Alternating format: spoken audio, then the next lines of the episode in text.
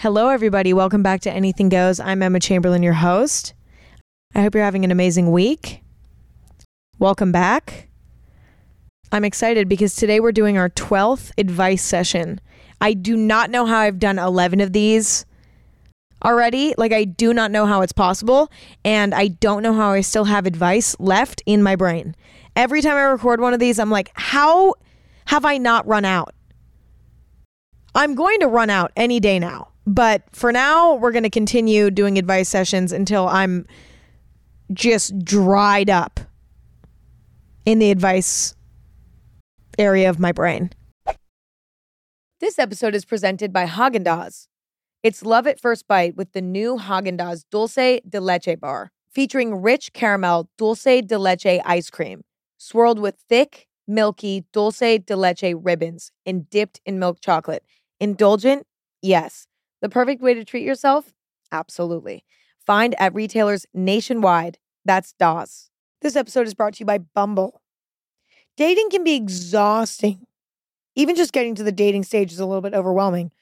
You know, I'm not somebody who loves casually dating. I like to be in a relationship.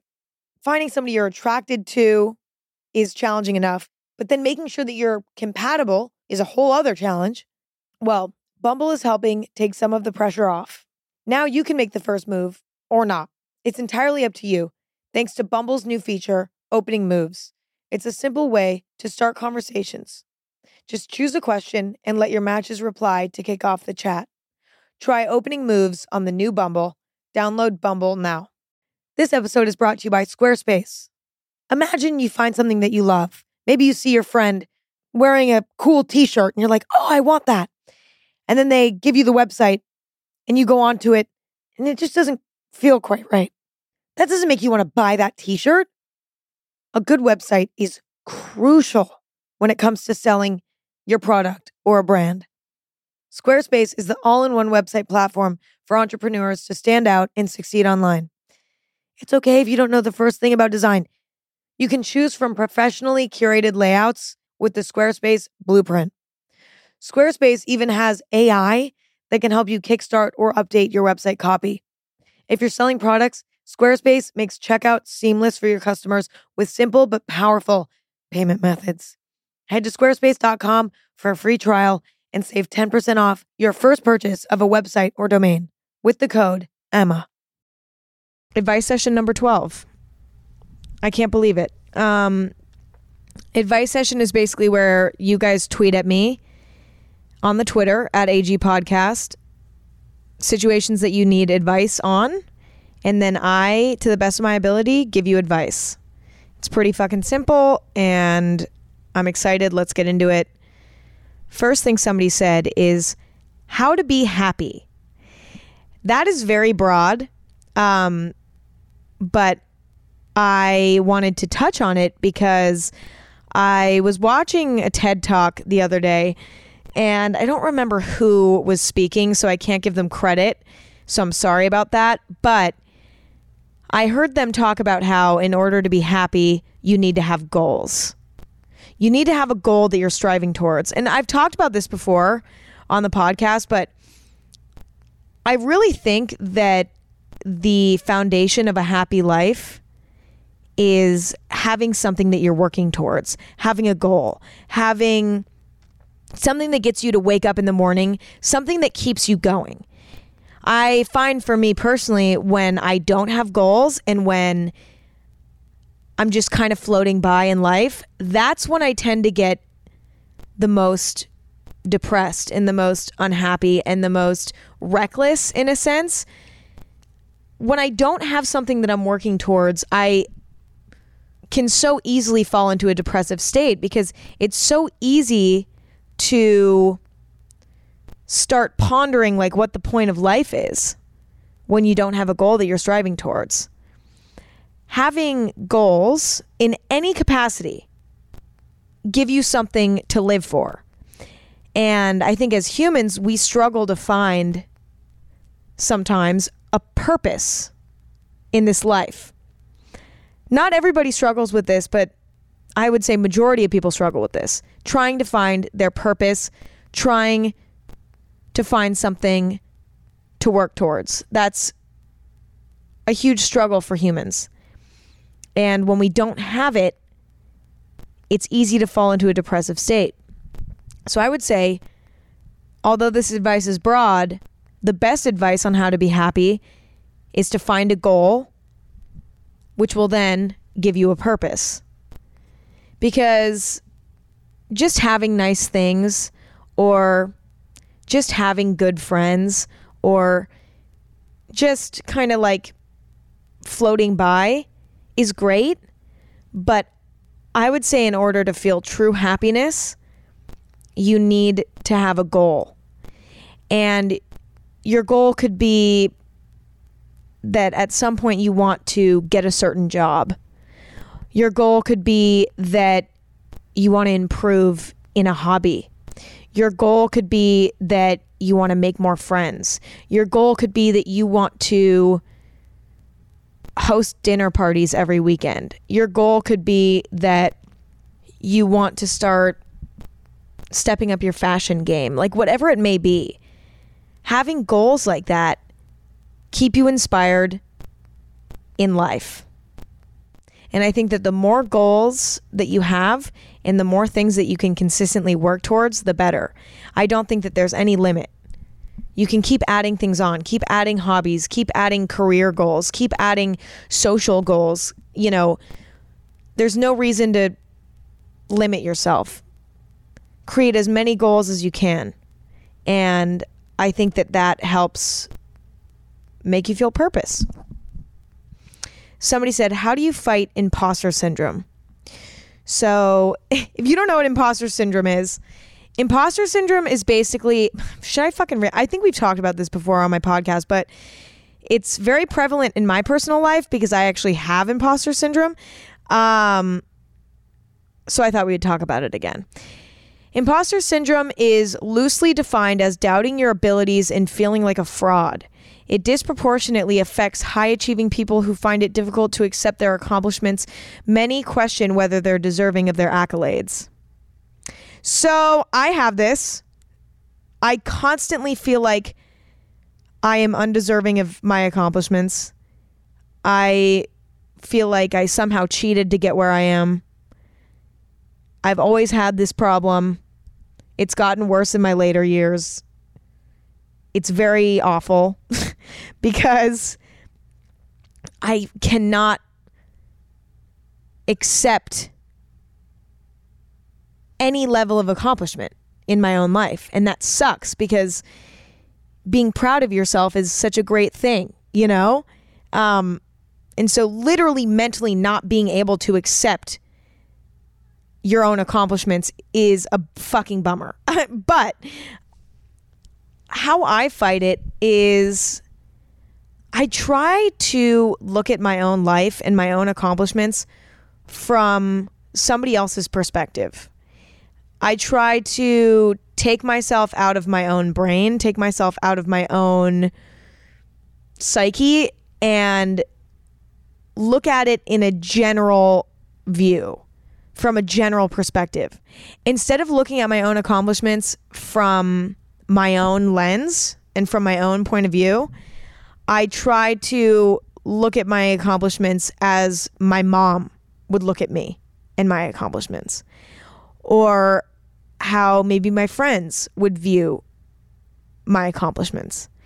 And I've even tried to imagine if one of my friends was me.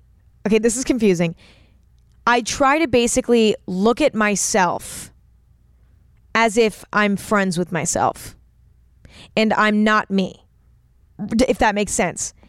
And I try to think about how I would treat a friend if they had accomplished what I accomplished. So, how would I treat my friend if they accomplished blank? Well, I would congratulate them and I'd be extremely excited for them and I would feel genuine happiness and excitement, right?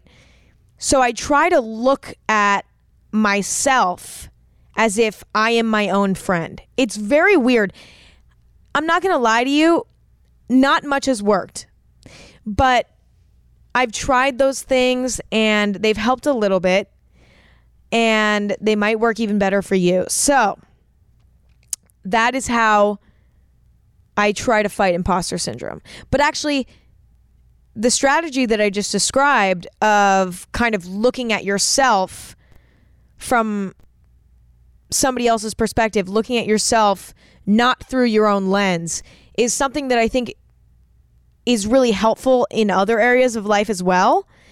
For example, if you're really hard on yourself, I know I'm really fucking hard on myself all the time. I'm constantly like bullying myself and being like, oh, you're not good enough. You need to, you know, work harder and you're not working hard enough and you're, you know, lazy and you don't deserve to lay in bed and, you know, you need to read 1,000 books a week and you need to work for 200 hours a week. Like I'm constantly beating myself up, right? When I take a step back and I look at myself from someone else's perspective, for example, my parents or my friends, I try to look at myself through how they see me. And they would never call me lazy for wanting to lay in bed all day sometimes. They would never judge me. They would never think that I was a loser. You know what I'm saying? So why should I? I think that it's really important to step back sometimes and look at yourself more objectively and look at yourself as a real human being. You know what I'm saying? I think we forget to do that sometimes. We get so caught up in our own heads that we start beating ourselves up for not being perfect or for not being the most productive, perfect person on this planet. But I can guarantee that you wouldn't expect that of your friends. You wouldn't expect your friends to get up every day at 5 a.m. and exercise and journal and read a book and work all day and then go to bed at 8:30 p.m. and be the most productive, perfect human being on this fucking planet. You wouldn't expect your friend to do that. You wouldn't judge your friend if they didn't do that because oh, chances are they don't do that anyway. So you see what I'm saying? Like look at yourself like you are your own friend. And I think that that helps with being kinder to yourself, you know? I need to do that more recently. I feel like I've kind of gotten bad about being too hard on myself. I, I go through phases like that all the time. But anyway, somebody said female hygiene tips. Um, I don't have that many female hygiene tips because I really don't think I do anything that crazy.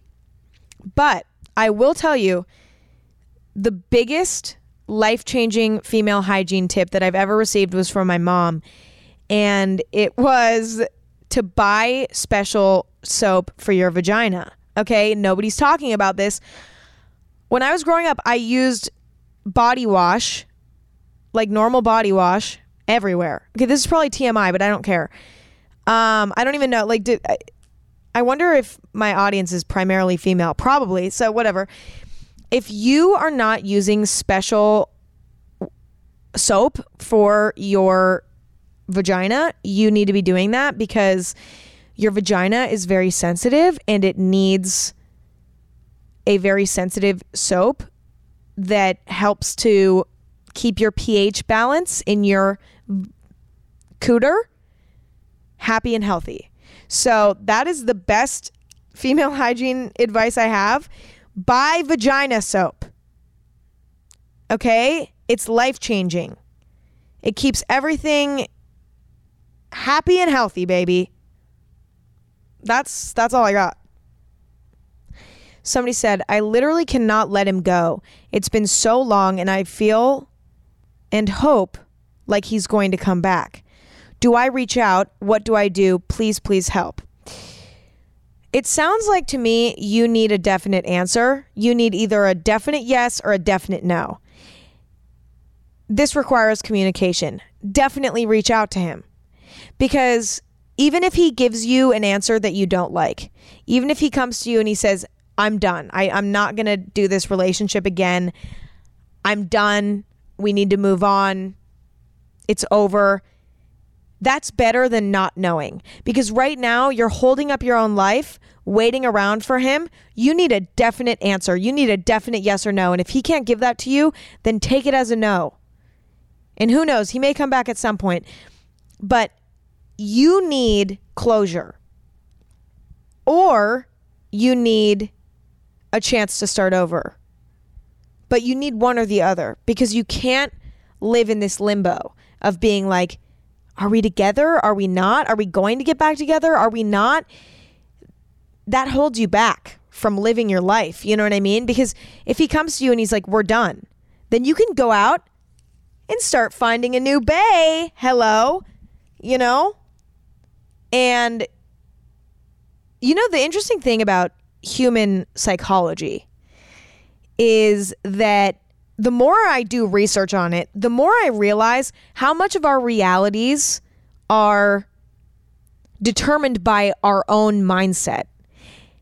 And I, I promise that this relates to the topic I'm discussing right now. For example, if you think that the world is out to get you, if you think that everybody fucking hates you and you think that everybody is your enemy, because your brain is more aware of that, you're going to start to see it more in your day to day life because you're subconsciously thinking about it, right? Because you're in that mindset. So you're going to notice when somebody gives you a slightly dirty look in the grocery store. Whereas if you're in a good spot and your mindset is more like, you know, I don't really care what people think about me. I have good people in my life and, you know, I treat people the absolute best I can and how they respond to that is up to them. You know what I mean? If you kind of have more of that type of mindset, you're not really going to care or even necessarily notice when somebody gives you a dirty look at the grocery store because your brain is not subconsciously thinking that the world is out to get you.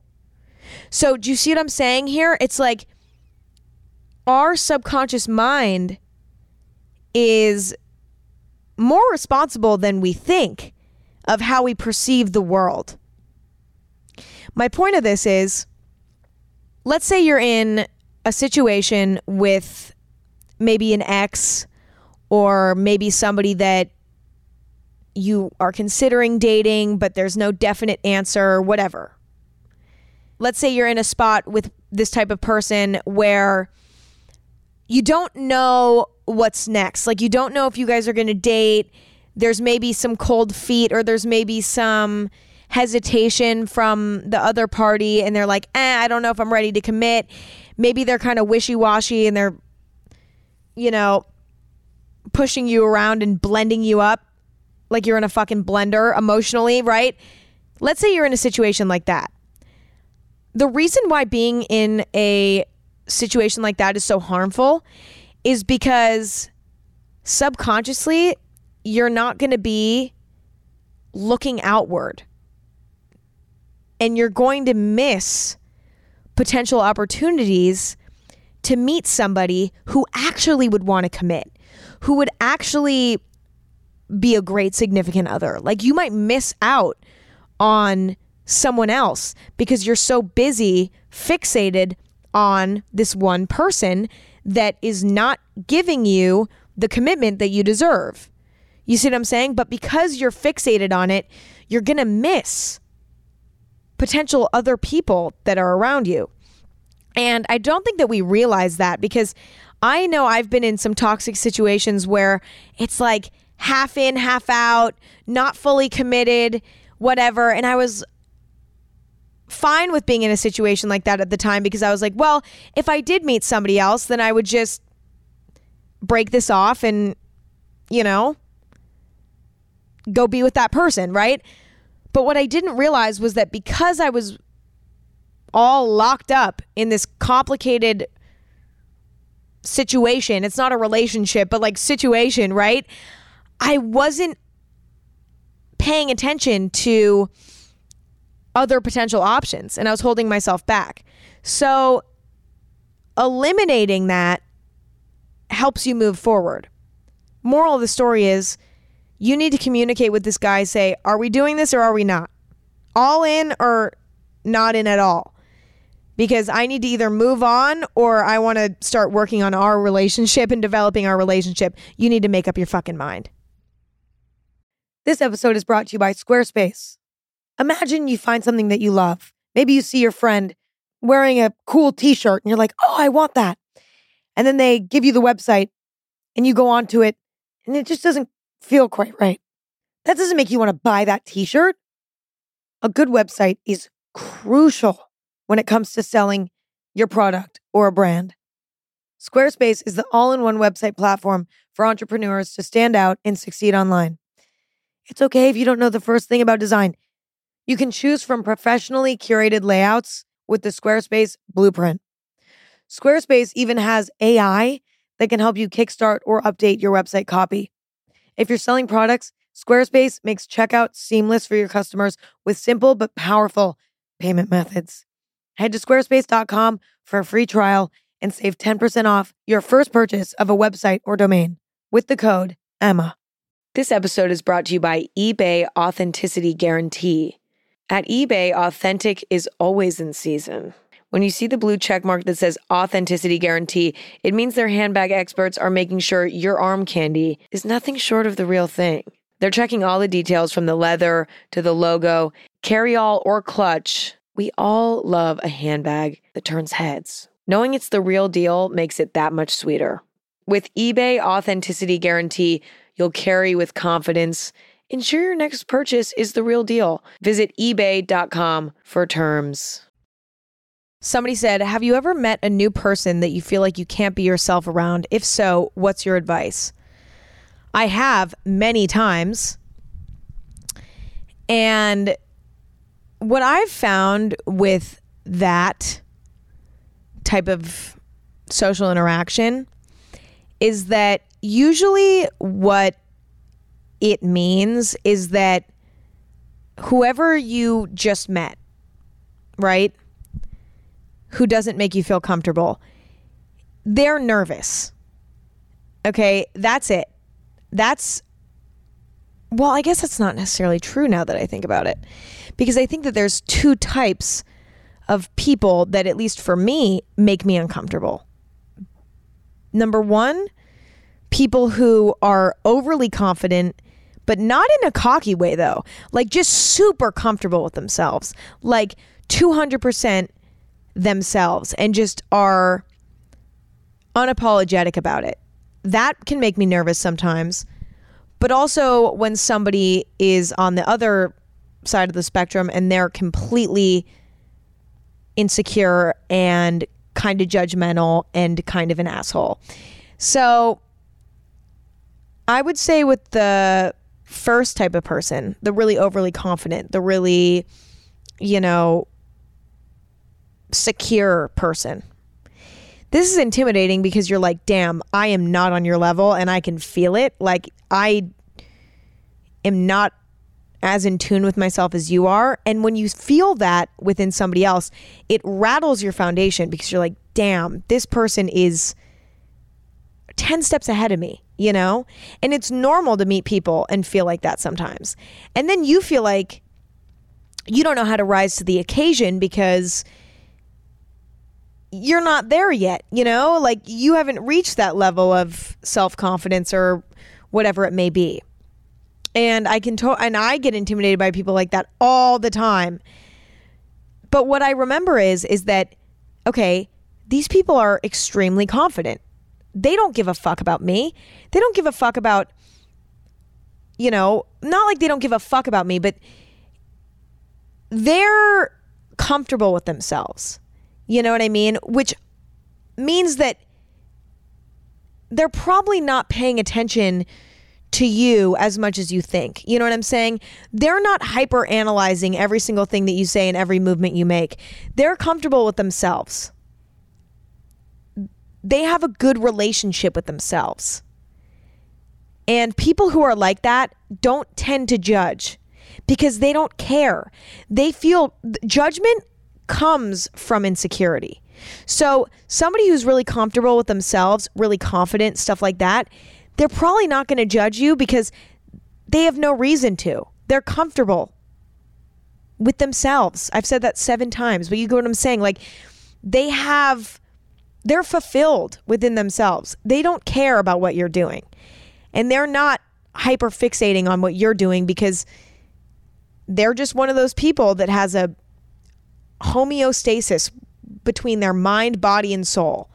And listen, I bet even those people have bad days. I bet even those people have moments of insecurity and judgment towards others.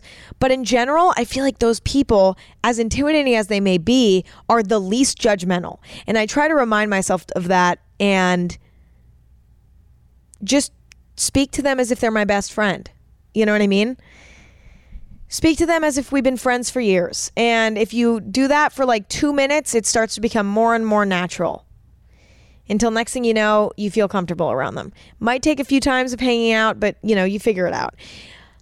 But the other type of person that can make you feel uncomfortable is somebody who's kind of judgmental, kind of mean, kind of an asshole. Let me tell you, it, it that all comes from insecurity. If I look back at moments when I've been more judgmental or more of an asshole in general, it's been because I was insecure. Simple as that. Like, that always comes from insecurity. So if you're hanging around somebody and they're just judgmental and mean and whatever, it's probably because they're really insecure. And when you look at it like that, it puts it into perspective so that you can realize that there's nothing to be nervous about. Like you can just be yourself because guess what? That might be inspiring to them. That might actually rub off on them. When somebody is maybe being judgmental towards you or judgmental towards others or being just an asshole in general, don't look at it in a way of like, oh, they're better than me because, you know, they like. Eh, the thing is, people are negative like that because it makes them feel powerful.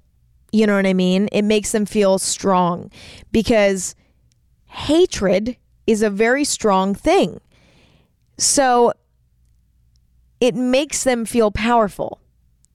But in fact, it's a weakness, you know? And we all have moments of weakness like this. It's not like there are some people that are completely exempt from being judgmental or negative or an asshole sometimes. Not at all. But I'm just saying that if somebody is frequently judgmental and frequently an asshole, it's a weakness. It's not something that makes them have the upper hand. So by you being yourself around them, you might inspire them to get off their high horse and be themselves but if nothing else, you should feel comfortable to be yourself because they're going to be hating on everything. So it's not personal. Um, I don't know. I would say when it comes to being yourself around people, I think that the general practice should be to try to just talk to everybody like they're already your friend. That's what I do. I talk to everybody like we're already friends. And sometimes it's more uncomfortable than other times, but it's a really good habit because now I feel like it takes me less time to become truly myself around people because I just talk to everybody like they're my friend already, you know? And I try to always keep interactions really casual between people. Like, you know, when you first meet somebody and it's kind of awkward and it's like, hey, oh, nice to meet you. I don't do that. I literally am like, oh, what up? Like, I literally, and when you just set the tone like that, it makes all the difference. But listen, it takes a lot of practice and you have to keep working at it every single day. It's like, it definitely gets easier, but you know, you have to keep working on it throughout life.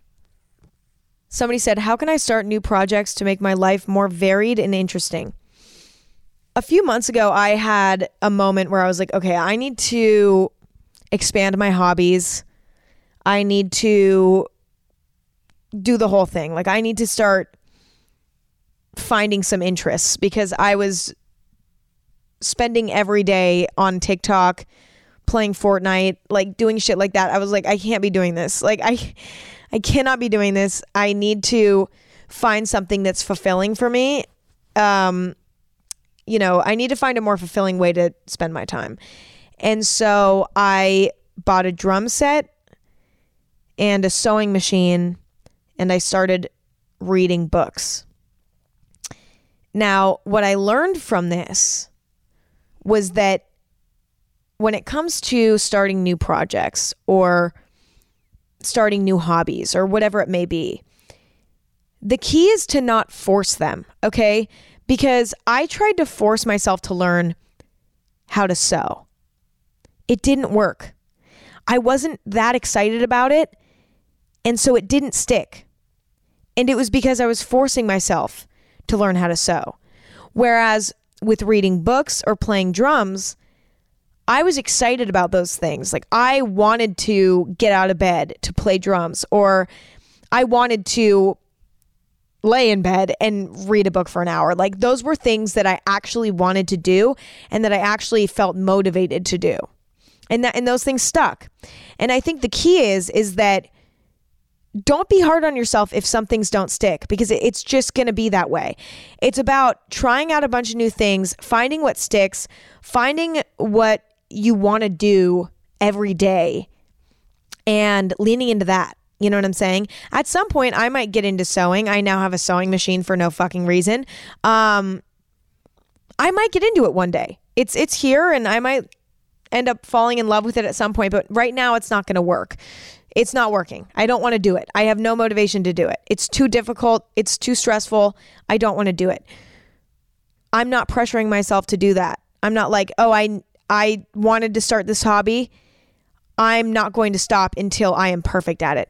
I'm not going to do that because that just makes you get burnt out. And that's not the point of having hobbies. The point of having hobbies is that it's supposed to enhance your life. So if you're forcing yourself to do something and it's not natural and it's not organic, stop and find something else. You know, there's unlimited hobbies. Another thing, I started getting getting into like exercising more and I started running a little bit more. And I always hated running, but I like, you know, started getting into it and then I was like, okay, this is sticking. Like I want to keep doing this. I'm enjoying this. So I'm just going to lean into it, you know?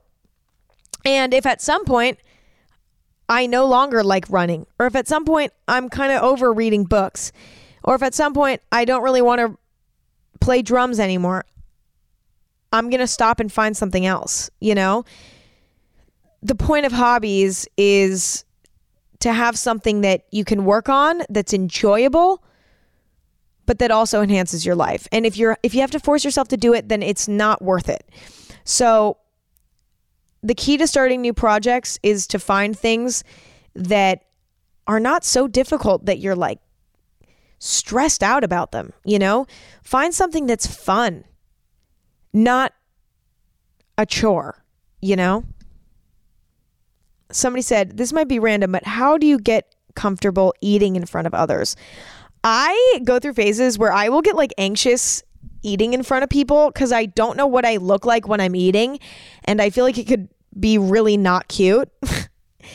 but okay, the thing with these little anxieties that we have, you know, whether it's eating in front of people or exercising in front of other people or wearing a new outfit or whatever it may be.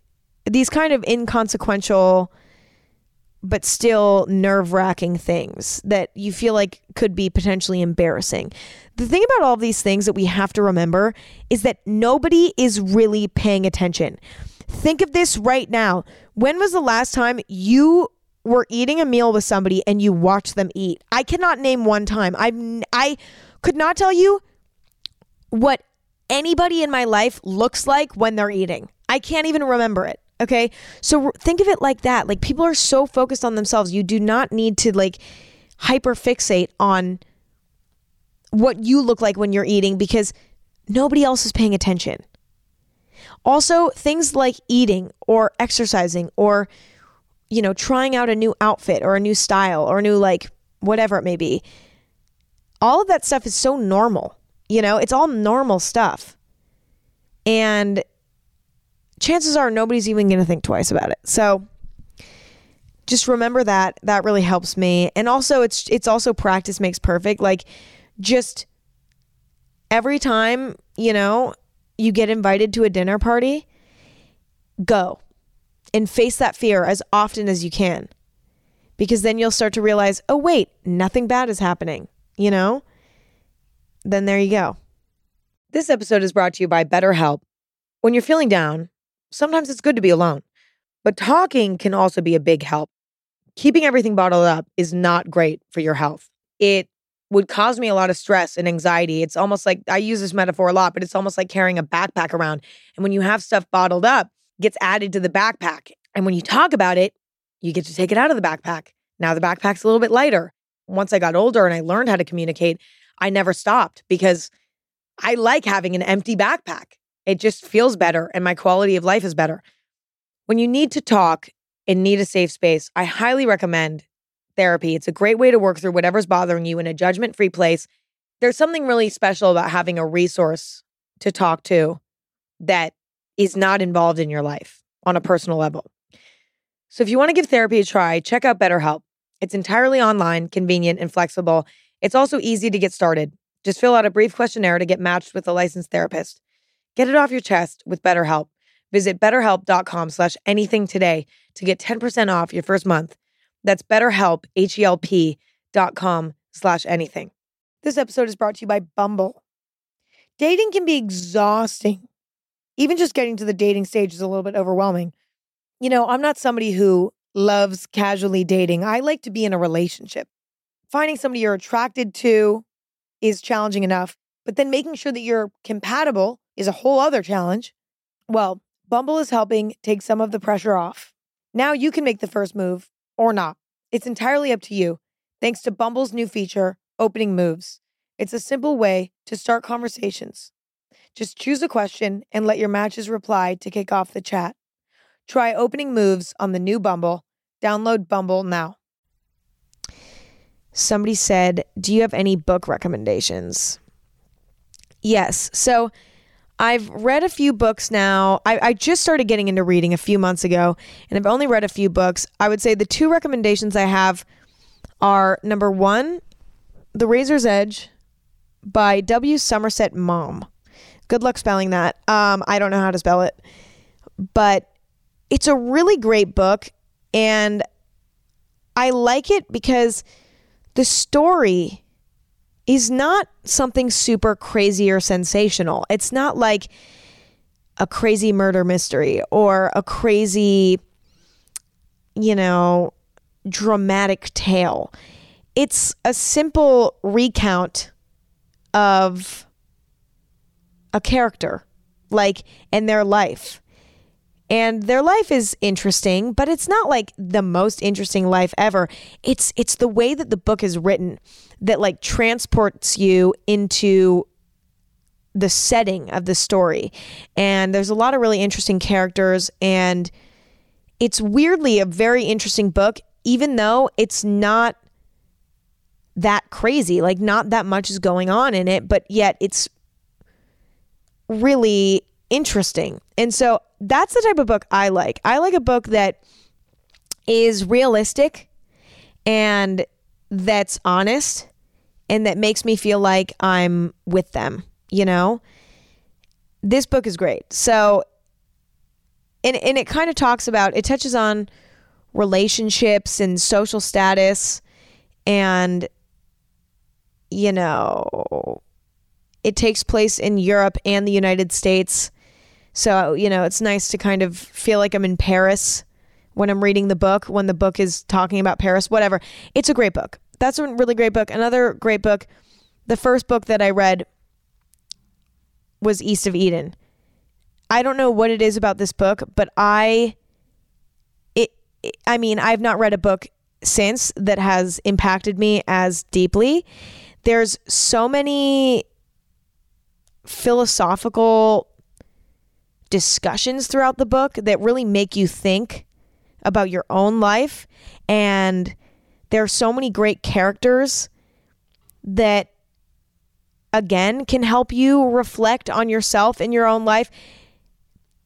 It's just a great book. And it, and it follows like multiple generations of multiple families.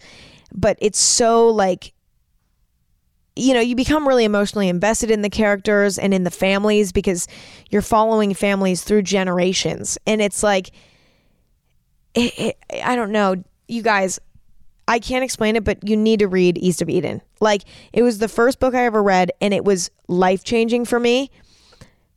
Not only was weirdly comforting, but it also provided different perspectives for me. And I think that that's what makes a good book is a book that really makes you think about yourself and makes you reflect on your own behavior. And I feel like East of Eden really did that for me. Um, so those are my two book recommendations. Somebody said, I feel really confused about my mental health. I distract myself 24 7 so that I never really have to think about what's going on in my brain. I don't know if I'm happy or sad or numb. Do you have advice on how to figure this out?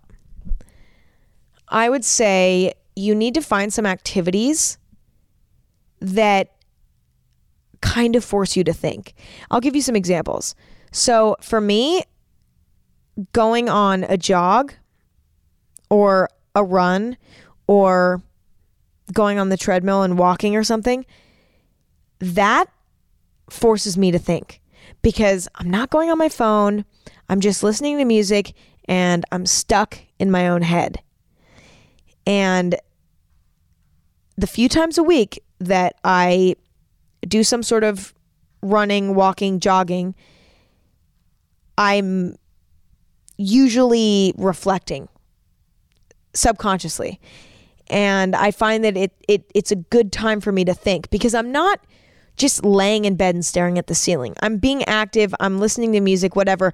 But because I'm not going on my phone, I'm forced to reflect on my own feelings. Um, another thing that I do is like the other day I went and I got a massage. And while I was getting this massage, I was like subconsciously working through things. And it was interesting because I told my dad after I was like, I got this massage, but the whole time I was just like kind of anxious and like thinking about shit, right? And he was like, Well, I think maybe getting the massage forced you to lay there and work through your shit. And I was like, that's honestly really true. I think the key is to integrate activities that kind of force you to be a little bit bored, whether that's running or getting a massage or going for a walk or going for a long drive, whatever it may be, forcing yourself to be a little bit bored so that you are forced to work through your problems. But obviously, I always am a b- huge um, advocate for journaling. I think that taking your journal and just starting to write about how you feel will help to unlock more things than you even anticipate before you start journaling. Like you'll start writing about one thing, and next thing you know, you're like writing about 10 other things that are bothering you. You have to kind of unlock your brain in that sense. You have to start the chain reaction of unpacking what's going on in your head.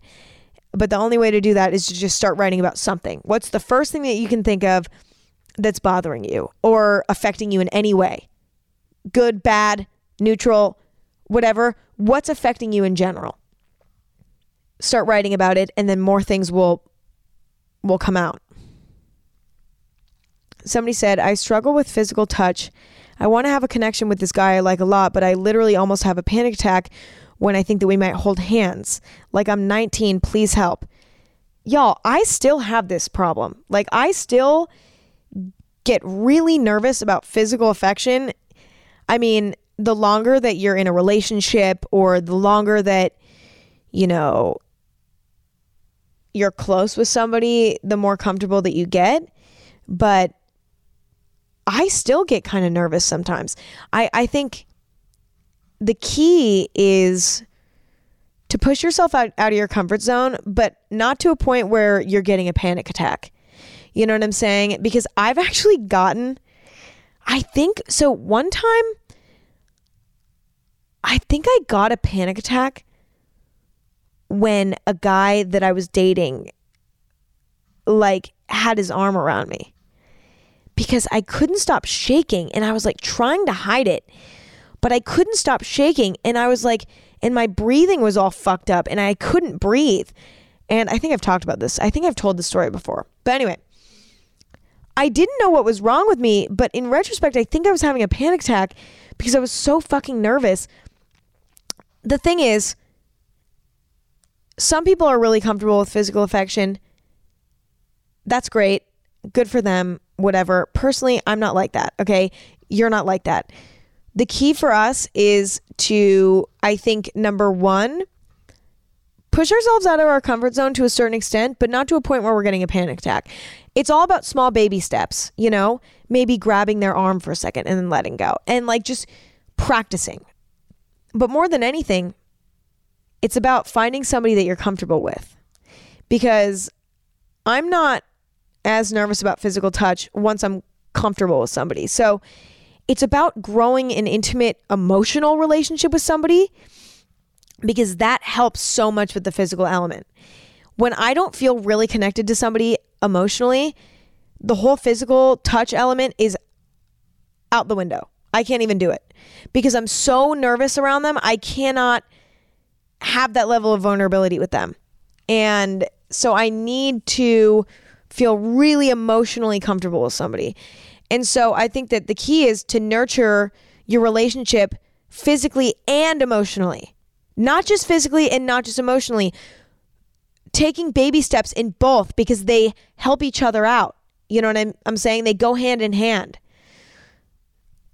If you can, like, find yourself in a deep talk with this guy, maybe you guys go on a drive one night and you guys talk about something deep, like maybe something from your past or something philosophical that you believe in. I can guarantee that having a deep conversation with this guy will make you feel more comfortable to go and grab their hand because you've had a vulnerable emotional moment with this person and you now know them better. And that familiarity is, is that even a word? Familiarity? Whatever. Will make you feel more comfortable with reaching out and grabbing their hand because you know them better. So you're not going to have that fear of rejection like, oh, what if they don't want to hold my hand back? Or, oh, what if this weirds them out or freaks them out? If you have a deep conversation with this person or a long conversation with this person, even, it will help you feel more comfortable to take those steps and you have a better gauge as to who they are. So you'll feel more comfortable. Somebody said, How do you know whether you should leave a situation or whether you should try to fix things? I think the simple answer to this is that you have to look at whether or not the situation is toxic. That's it. That's the only question that you need to ask yourself. Is this toxic or is this not? If it's not toxic, you stay in it. If it is toxic, you leave. But toxic can look a lot of different ways, and sometimes it's a little bit less obvious. You know, toxic could even mean that you and this other person are codependent and you can't do anything without each other. That's toxic. It's not as obvious as, say, you know, some form of emotional abuse or something. Like that's a more, you know, easy to, it's not easy always, but that's maybe a more extreme version of toxicity, a more severe version that, you know, requires more of a quick exit. You know what I'm saying? Like if something's like emotionally or physically abusive, that's obviously toxic and obviously you need to evacuate that situation ASAP. But when you're say codependent with somebody, you guys might have a great relationship, but your codependence might be holding you both back from being independent and having your own identity in life. That's toxic, but it's less obvious because nobody's getting hurt. The negative effects are more long term and they're more of a slow burn, right? So it's a little bit harder to distinguish. So really look at your situation, whether it be a relationship, a work environment, a school environment, whatever it may be, look at it and really weigh the pros and cons. Like, really write down the pros and cons or make a mental list and see if this is actually something that's toxic or if it's just difficult right now. Like, in friendships, in relationships, at school, at work, there are going to be moments when things are difficult, when things are boring, when things are uncomfortable, when things aren't flowing as they should. And that's normal. But it's about distinguishing whether or not it's toxic or if it's just in a lull. It's not easy, but make a list of pros and cons. Look at it from a bird's eye view. Is this harming me more than it's benefiting me? And if the answer is yes, then, you know, you should probably leave. But if something is like just in a dull moment or just in a kind of rough patch, and you know that the chance of it getting better and going back to normal are high, and in the meantime, it's not destroying you or ruining your life, that's something that's worth fixing. Because in life, sorry, but nothing is all sunshine and roses all the time. So, in most things and with most situations and with most people, there are going to be moments that are kind of difficult and need to be worked through. But it's about determining whether or not it's toxic. So I recently just moved about a month ago, and let me tell you, it was a nightmare. Moving in general is a nightmare. There were so many things that I needed that I didn't realize that I needed before I moved in. And I felt like the nightmare was never ending. Finally, I'm settled in, but it was a journey.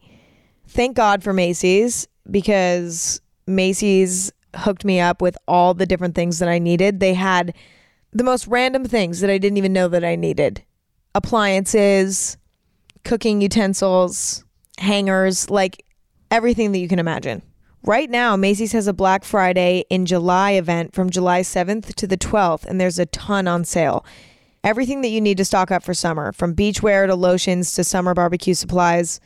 And if you listen to the show, you know that I love Macy's because they really do have everything you could ever need. So I've been filling my cart with a ton of stuff, not only for things that I need for after the move, but also a bunch of summer essentials.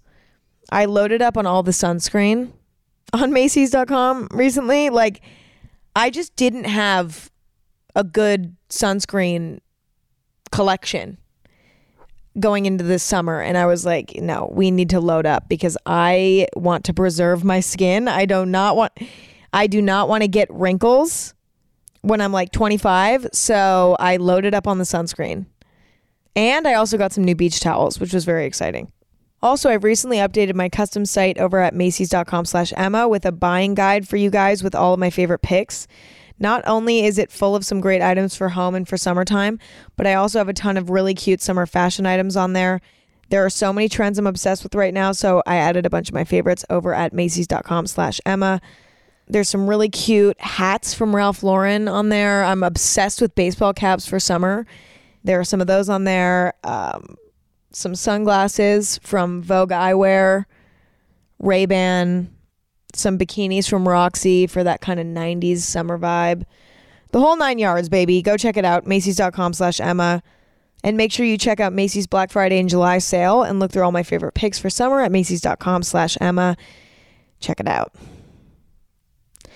Somebody said, I've been a dancer ever since I can remember, but I seem to have lost my passion for it because it's so toxic and my ballet teacher is really mean. I want to quit because it causes me so much anxiety, but I don't want to waste all of the years in practice I've put into it. You know what's really interesting is I think that we hold ourselves back so much in life because we don't want to waste our time. But there's completely ironic side to this. So, let's say it's in a relationship or with a job or with a hobby.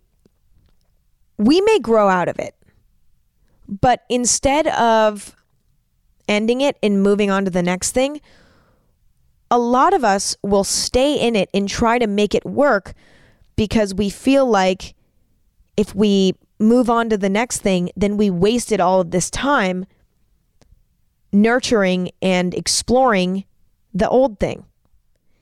The thing is, any experience that you have in life teaches you something. It's never a waste of time.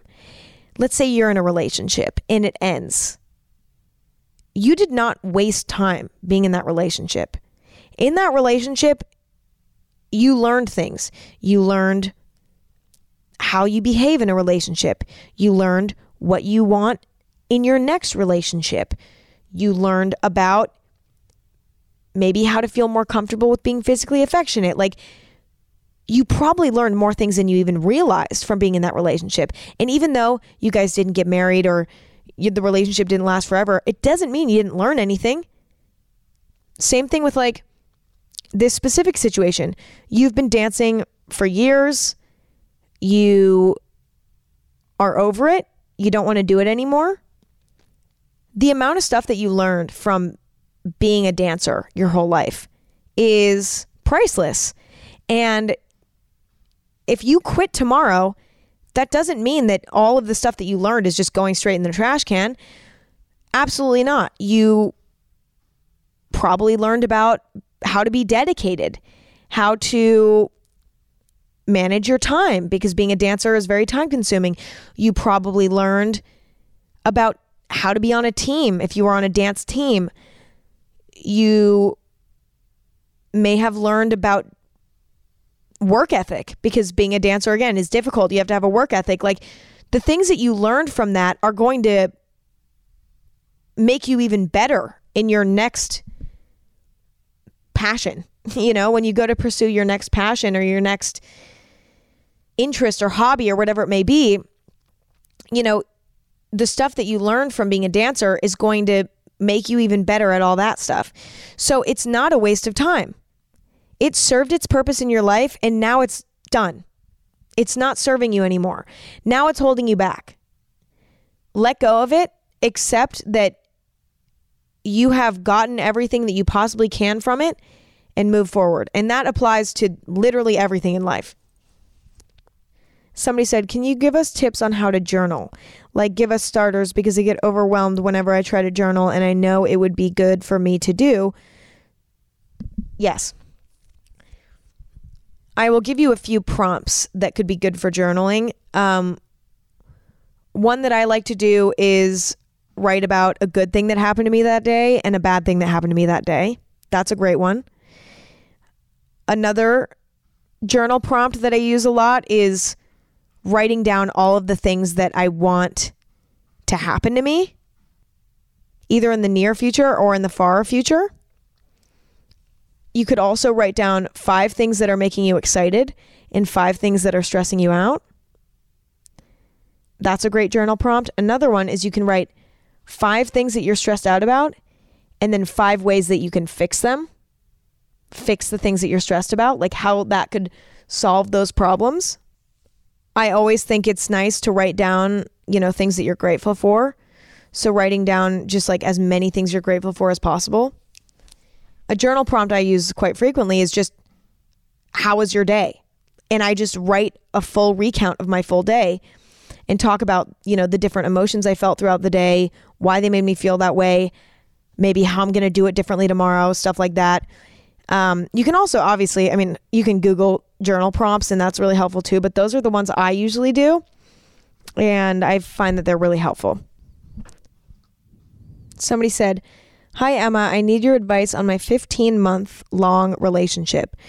Recently, things have been uninteresting and I found myself getting really bored. I feel so guilty because he's the most amazing guy I've ever met. He has all the qualities a girl could ever ask for.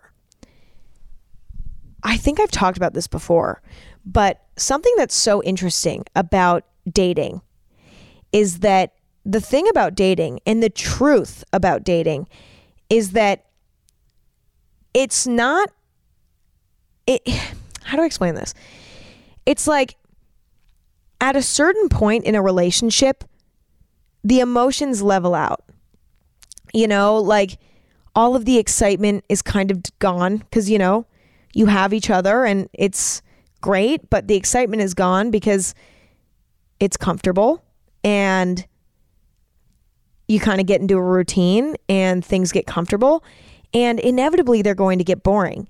Now, I think that the thing that young people need to remember is that being in a healthy relationship comes with boredom. And it's up to you whether you want to be in a relationship in your younger years and potentially have moments of boredom, or if you want to go out onto the dating scene and have exciting two week, two month flings here and there and have that be your thing. Because both of them, you learn something from both of them. Let me tell you, you will. It's about deciding what works best for your life in the moment. Because let me tell you, if you decided to break up with your boyfriend and go kind of, you know, be a free agent and just, I don't know, float around a little bit, you might have more fun and you might be more entertained. But that will only last for so long because then at a certain point that you're going to want a deeper connection. You know what I'm saying?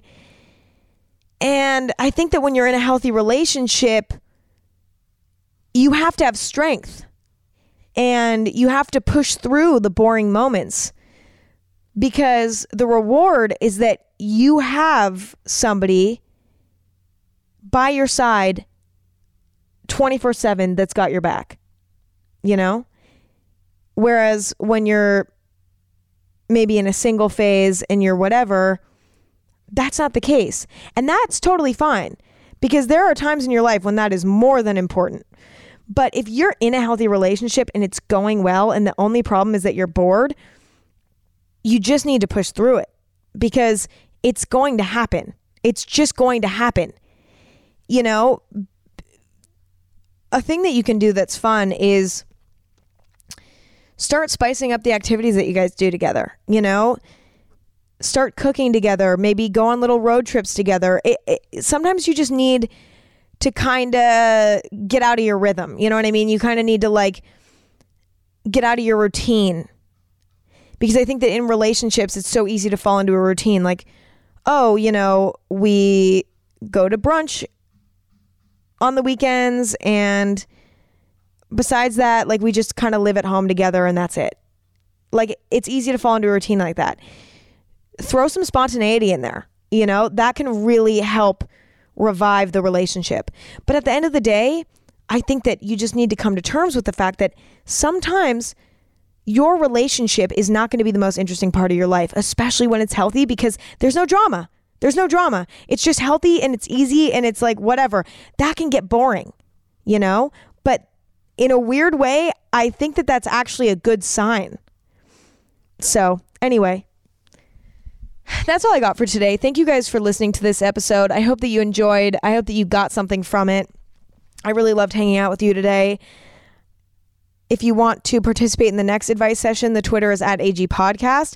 I also tweet out prompts so that you guys can ask questions for episodes on there. So feel free to follow it if you want to participate. Also, follow Anything Goes on any of the platforms that you listen to podcasts. And last but not least, leave anything goes a review if you'd like on Apple Podcasts. It really, really helps me out. And I love reading them. And you guys are just the fucking sweetest. And I really appreciate all of your reviews and spending time with you. So, anyway, I had a lot of fun. I will see you next week. Have an amazing rest of your week. And that's all I got. Love you.